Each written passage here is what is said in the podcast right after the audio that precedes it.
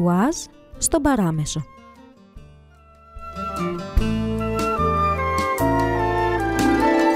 Γιάννη Νταουλτζή, τατουάζ στον παράμεσο, εκδόσεις Momentum. 14 διηγήματα που έγιναν ραδιοφωνικές ιστορίες κάθε Παρασκευή βράδυ στις 9 στο μεταδεύτερο. Επιμέλεια παραγωγής ηχηδική επιμέλεια Νεφέλη Γαρδίτη.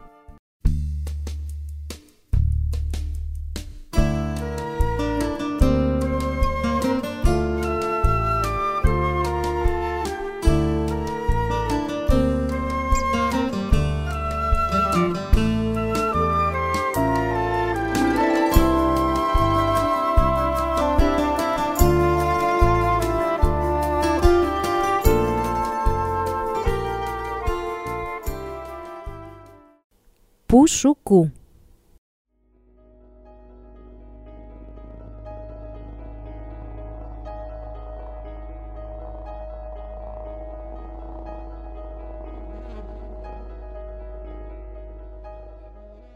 Στο παιδί μου δεν άρεσαν ποτέ τα παραμύθια και του μιλούσανε για δράκους και για το πιστό σκυλί, για τα ταξίδια της πεντάμορφης και για τον άγριο λύκο, μα στο παιδί μου δεν άρεσαν ποτέ τα παραμύθια.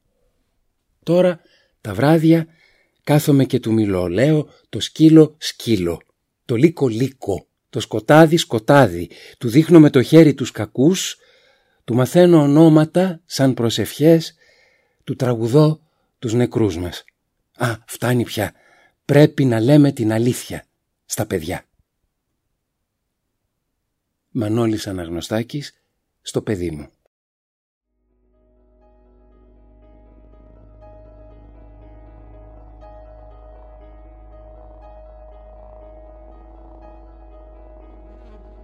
Αν ρωτήσεις ένα ή μία έφηβο τι σημαίνει που σου κου, λογικά θα σου πει Παρασκευό Σαββατοκύριακο. Είναι αυτό που εύχονται ο ένας στον άλλον είναι καλό όταν σχολάνε την Παρασκευή το μεσημέρι, αφήνουν στην πλάτη τους την εξώθυρα του σχολικού κτηρίου και κατευθύνονται στα σπίτια τους, στο φροντιστήριο ή για καφέ με φίλους. Όταν η σχολική Δευτέρα τους φαίνεται τόσο μακριά και η βραδινή έξοδος του Σαββάτου τόσο κοντά.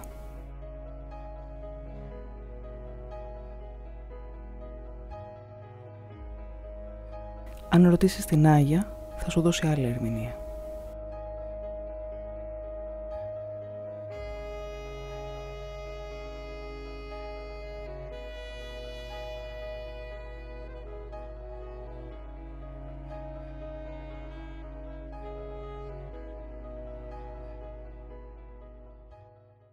Απόσπασμα 1 από τη συνέντευξη της Νάγιας Κάπα στην παιδοψυχολόγο κυρία Δήμητρα Αναγνωστοπούλου.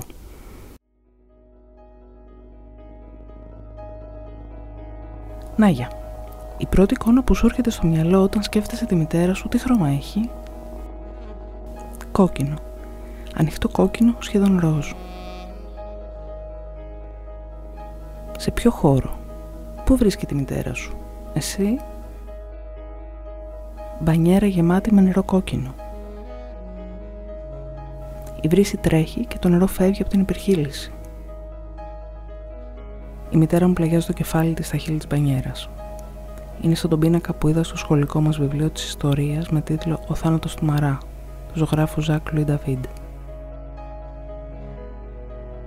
Εγώ βρίσκομαι στην πόρτα του μπάνιου. Είναι η τελευταία φορά που την είδα. Μετά την πήρε το στενοφόρο. Στο νοσοκομείο είπαν ότι ήταν ήδη πολύ αργά όταν την πήραν. Είχε κόψει κάθετα, όχι οριζόντια όπως στις ταινίες, τη φλέβα. Ήξερε τι έκανε.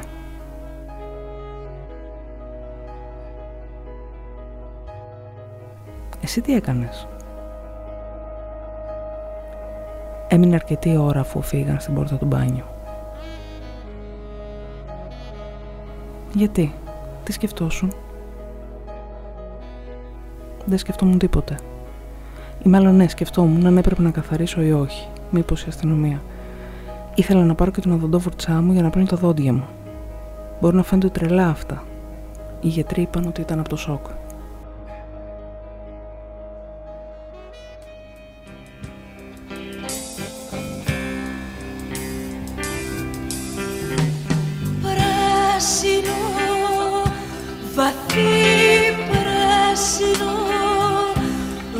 Απόσπασμα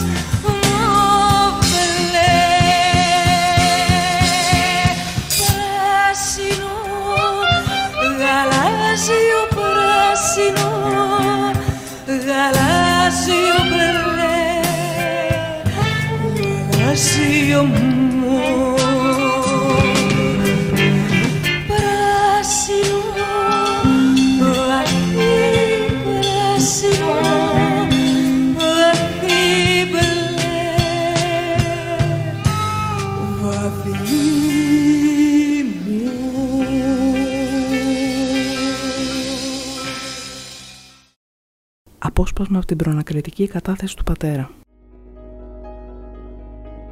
Η κόρη μου από μικρή ήταν παράξενη, απόμακρη και αλόκοτη. Πάντα της έμπαιναν περίεργες ιδέες. Φανταζόταν διάφορα πράγματα και δεν δεχόταν, όσο παράλογο και να ήταν, ότι δεν είναι αλήθεια. Τόσο που σε έκανα κλονίζεσαι να σκέφτεσαι πω έχει δίκιο. Τα πράγματα χειροτέρεψαν όταν πέθανε η μάνα της. Άλλαξε σχολείο, άλλαξε και συμπεριφορά, άρχισε να δίνει τα λιώτικα πιο γυναικεία με κοντές φούστες και δεκολτέ με κολλητά παντελόνια. Είπα ότι έτσι είναι τα σημερινά κορίτσια και ότι απλώς μεγαλώνει. Όταν πήγαινε στη Δευτέρα Γυμνασίου, μου ζήτησε να φύγει από το σχολείο όπου είχε μπει και φοιτούσε με υποτροφία και να γυρίσει στο παλιό της. Όταν τη ρώτησα γιατί, είπε ότι δεν έχει φίλους. Τη ρώτησα αν την πειράζει κανείς και μου είπε όχι. Δεν επικοινώνησα, κακώς, με το σχολείο. Δεν θυμάμαι να επικοινώνησαν για αυτή μαζί μου. Εγώ τη έκανα σχεδόν όλα τα γατήρια. Αν δεν τη έκανα κάποιο θύμωνο και κλείνοντας στο δωμάτιο. Μάλιστα, μια φορά είχε τηλεφωνήσει στη θεία της που ζει στο Σικάγο χρόνια και της είπε ότι τη χτύπησα. Αυτό έγινε όταν δεν την άφησα να πάει στο πάρτι της φίλης της, γιατί ήθελε να φύγει στις 11 και να γυρίσει μετά τις 2 αν της αρνιόμουν κάτι σπάνια, επινοούσε διάφορες κατηγορίες για μένα. Με αποκορύφωμα αυτό.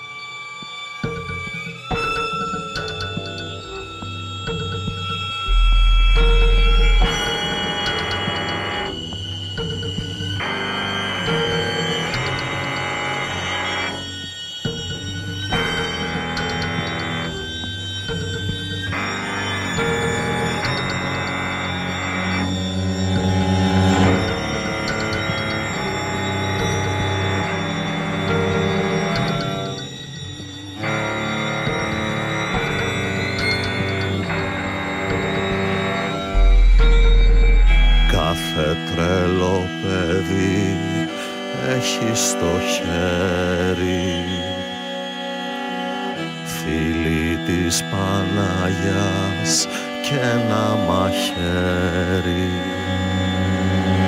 Κι η μάνα του δεν τραγουδά.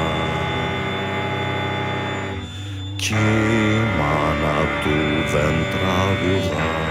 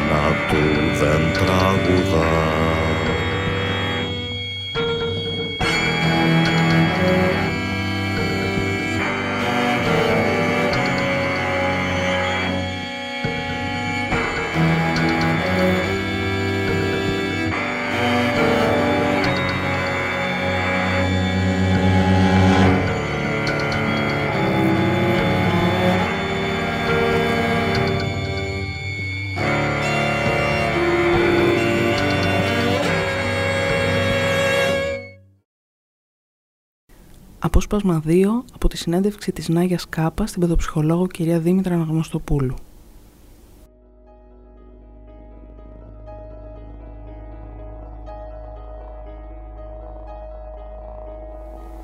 Την επόμενη χρονιά μετά το θάνατο της μητέρας μου μπήκαμε υποτροφία στην πρώτη γυμνασίου σε ένα από τα καλύτερα ιδιωτικά της Θεσσαλονίκης. Μου το είχαν συστήσει οι καθηγητές μου από το παλιό σχολείο.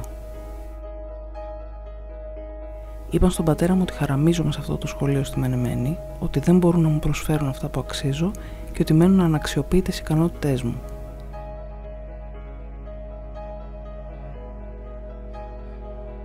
Εγώ δεν ήθελα καν να δώσω εξετάσεις για υποτροφία, αλλά δεν πίστευα ότι θα με πάρουν και γι' αυτό έδωσα, αλλά χωρίς να προετοιμαστώ ιδιαίτερα. Αλλά και στις εξετάσεις δεν προσπάθησα ιδιαίτερα. Δεν λέω ότι επίτηδες δεν έγραψα καλά, κάτι που εύχομαι να το είχα κάνει, αλλά φοβόμουν μην το πάρει χαμπάρι ο πατέρας μου.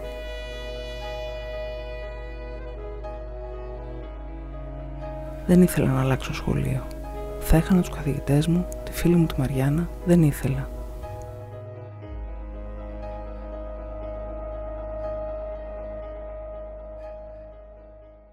Απόσπασμα 1 από μαρτυρία της καθηγήτριας φιλολόγου κυρίας Άννας Κατσαρού.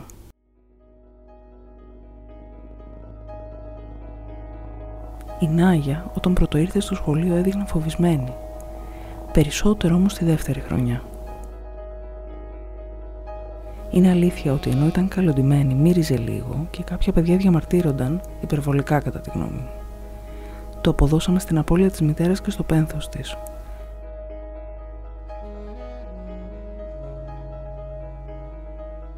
Ως μαθήτρια ήταν άριστη. Έκανε εξαιρετικές εργασίες, συμμετείχε με εύστοχες παρεμβάσεις στο μάθημα, ήταν ευφυής, δεν είχε ιδιαίτερες σχέσεις με συμμαθητές της. Το συζητήσαμε με την ψυχολόγο του σχολείου μας και διακριτικά με την ίδια και κάποιους συμμαθητές της που τους ζητήσαμε να την προσεγγίσουν. Η ίδια δήλωσε σχεδόν μονολεκτικά ότι δεν έχει κάποιο πρόβλημα και οι συμμαθητές της που την προσέγγισαν είπαν ότι τους απέκρουσε. Ζητήσαμε επανειλημμένα από τον πατέρα της τηλεφωνικά, με mail και SMS να έρθει στο σχολείο να συζητήσουμε σχετικά, αλλά δεν ήρθε ποτέ.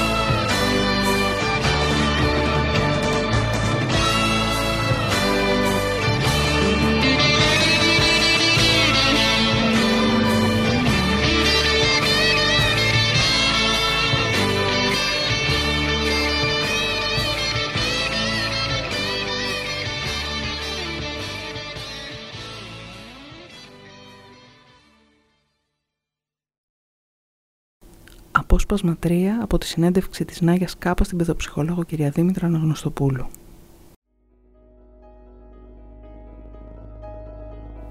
Πώς ήταν η ζωή σου τα τελευταία χρόνια στο σχολείο; Η πρώτη χρονιά στο νέο μου σχολείο, στο γυμνάσιο, ήταν δύσκολη. Βρέθηκα σε ξένο περιβάλλον απότομα. Όμως χαιρόμουν γιατί στο σχολείο αυτό μου δίνονταν πολλές ευκαιρίες και δυνατότητες.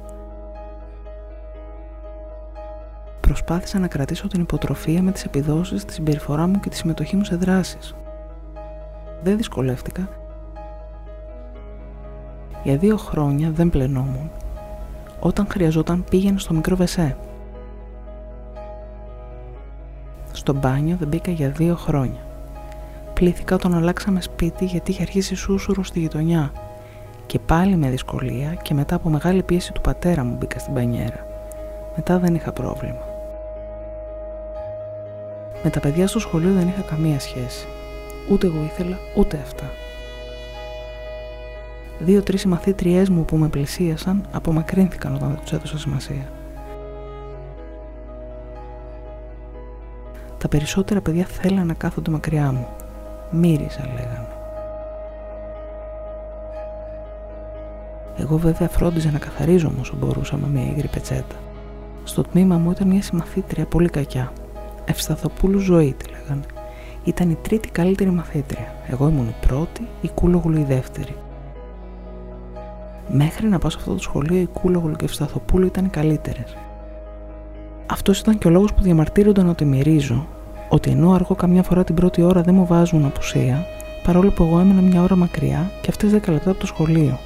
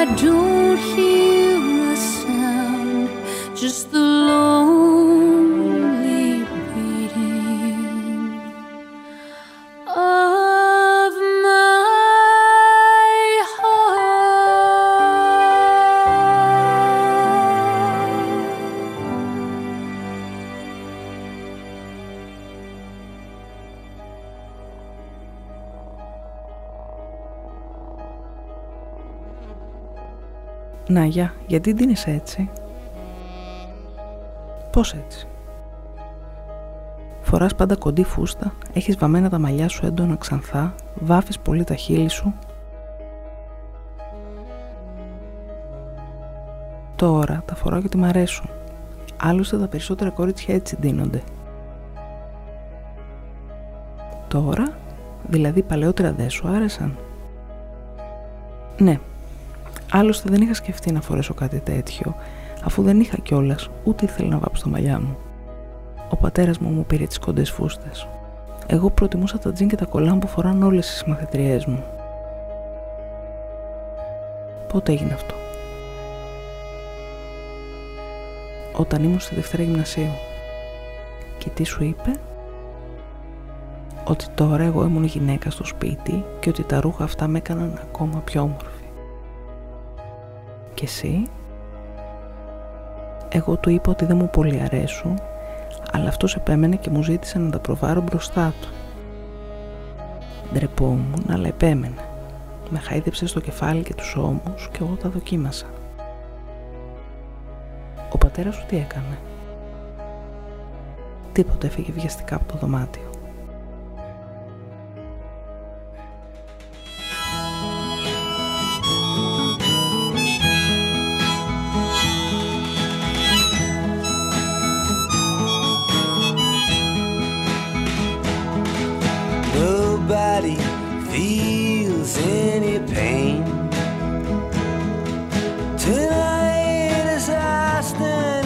The rain, everybody knows that baby's got new clothes. But lately I see her ribbons and her bows have fallen from her curls. She takes just like a woman. Yes, she does. She makes love just like a woman. Yes, she does. And she aches just like a woman. But she breaks just like a little girl.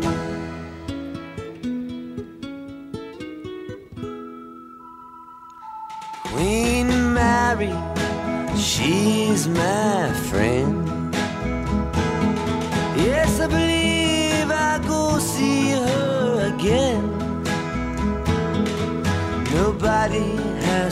Guess that baby can't be blessed till she finally sees that she's like all the rest with her fog, her amphetamine, and her pearls.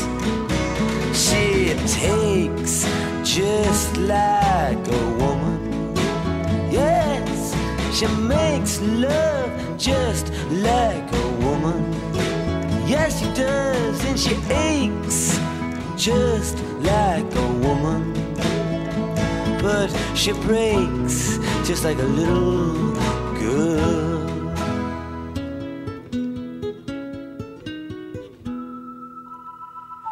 It was raining from the first, and I was dying of thirst, so I came in here.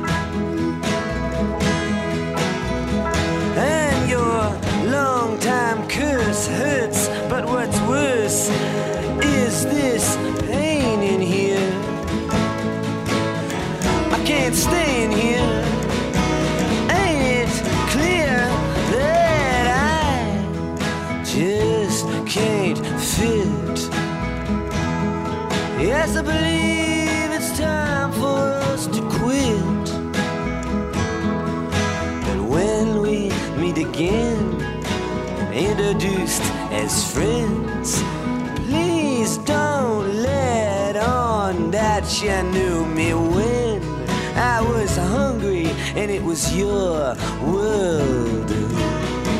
Are you fake just like a woman? Yes, you do. You make love just like a woman. Yes, you do. Then you ache just like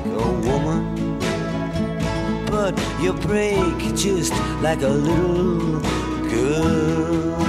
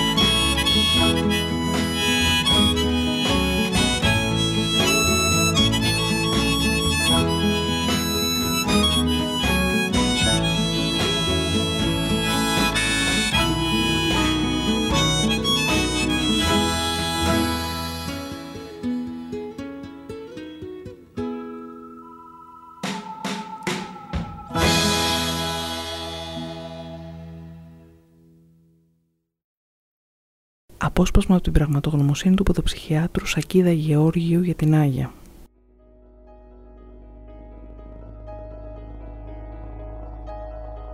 Πρόκειται για ευφυές άτομο ιδιαίτερα χειριστικό. Παρουσιάζει έντονες συναισθηματικές αντιδράσεις. Παρουσιάζει το χαρακτηριστικό του παγωμένου βλέμματος. Στη σχέση της με τους τρίτους είναι πολύ επιφυλακτική στη σωματική επαφή και γενικά καχύποπτη. Είναι εξαρτημένη από τον πατέρα της για τον οποίο τρέφει παράλληλα αισθήματα απέχθειας. Μάλλον πάσχει από τραυματική συγκόλληση.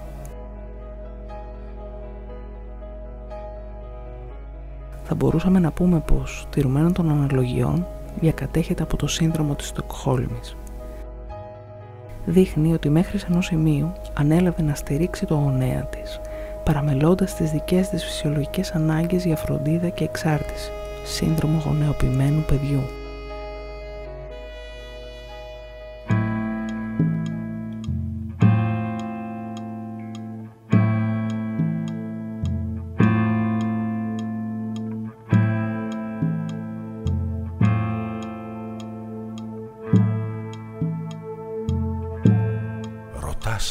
Αγαπάω. Γιατί σε πολεμάω. Τη θάλασσα σου δείχνω. Και σε ρίχνω.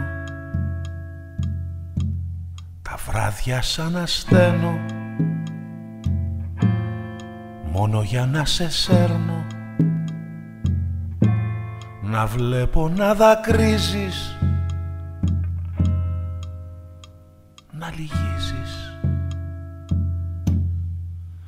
Δε φτάνει μόνο να αγαπάς όσο κι αν σε πονάει. Όταν το σώμα μου ακουμπάς για αίμα θα πεινάει. Δε φτάνει μόνο να αγαπάς όσο κι αν σε πονάει. Σαλίτες σε χαρίζω Τα όνειρά σου σκίζω Στους φίλους σε μοιράζω Σε γιορτάζω. Τα μάτια σου γυρεύω Εκεί σε σημαδεύω. Στο στόμα μου τα φέρνω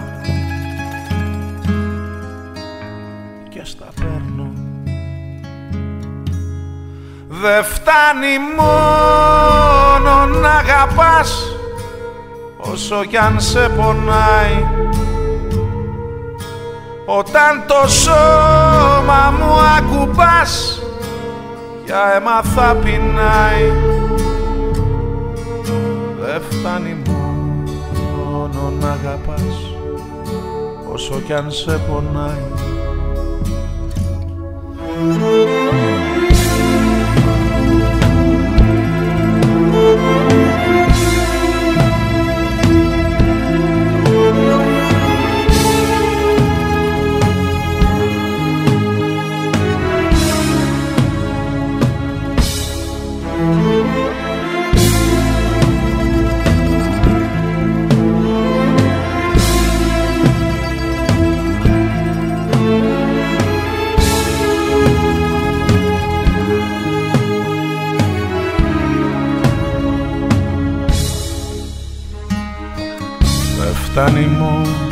αγαπάς κι όσο κι αν σε πονάει. Όταν το σώμα μου ακουμπάς για αίμα θα πεινάει. Δεν φτάνει μόνο να αγαπάς όσο κι αν σε πονάει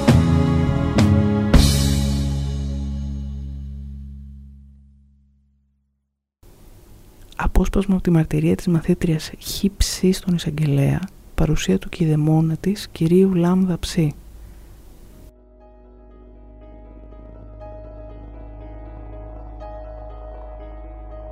Η Νάγια ήταν ήσυχο παιδί.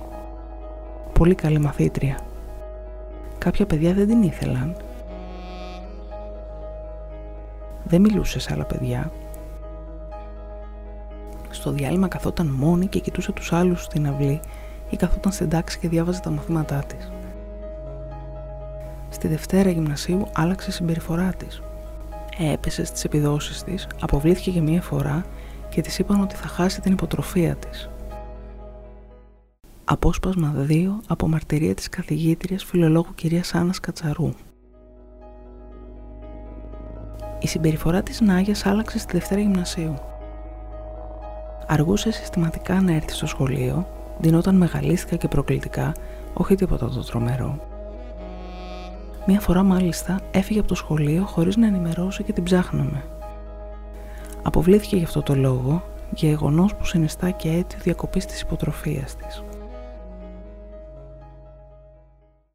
Απόσπασμα από τη διάγνωση του παιδοψυχιάτρου Σακίδα Γεώργιου για τον κύριο Κάπαπη, πατέρα της Νάγιας.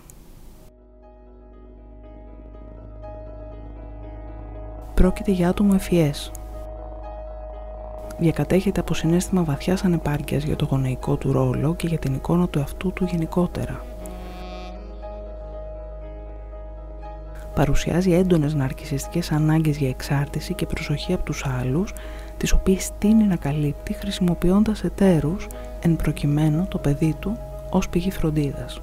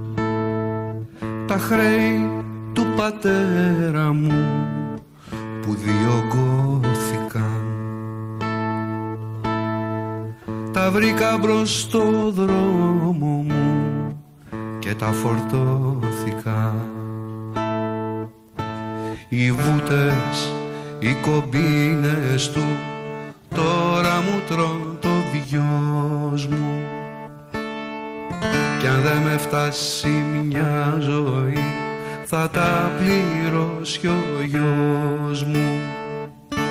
Γιατί όλα τα αφήσε σε σένα να πληρώσεις τα σπασμένα.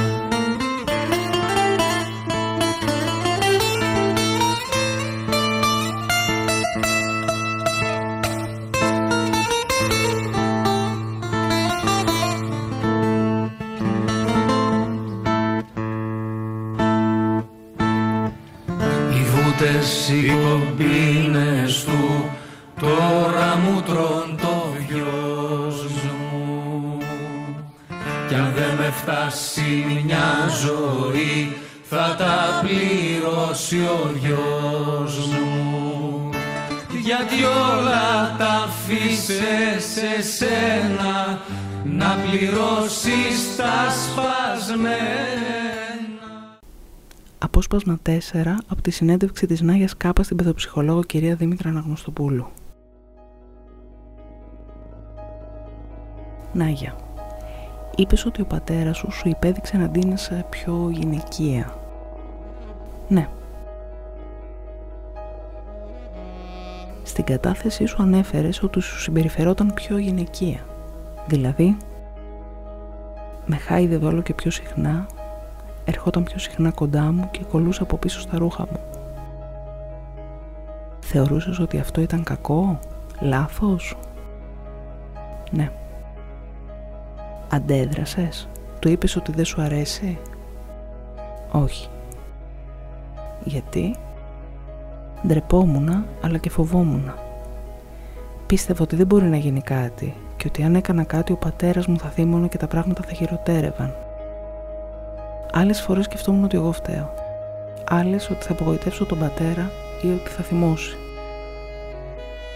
Μίλησε σε κάποιον άλλο; Όχι. Ήξερα από το ίντερνετ ότι το δικαστήριο μπορεί να αφαιρέσει από τον πατέρα τη γονική μέρημνα και να αναθέσει την επιμέλεια του τέκνου εν όλο ή εν μέρη σε τρίτον ή να διορίσει επίτροπο. Το είχαμε διδαχθεί στο μάθημα της πολιτικής παιδείας στο σχολείο και το έψαξα. Τι θα έκανα;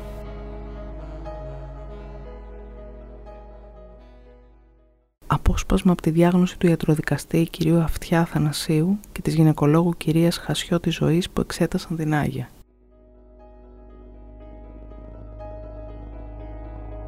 Από την εξέταση που έγινε στο σώμα της δεν βρέθηκαν σημάδια κακοποίησης, ουλές, θεραπευθέντα κατάγματα κτλ. Ευρέθησαν σημάδια τριβής στα γεννητικά όργανα και μερική ρήξη παρθενικού ημένα, η οποία προήλθε 3 με 5 μέρες πριν από την εξέταση, ωστόσο χρειάζονται και περαιτέρω εξετάσεις.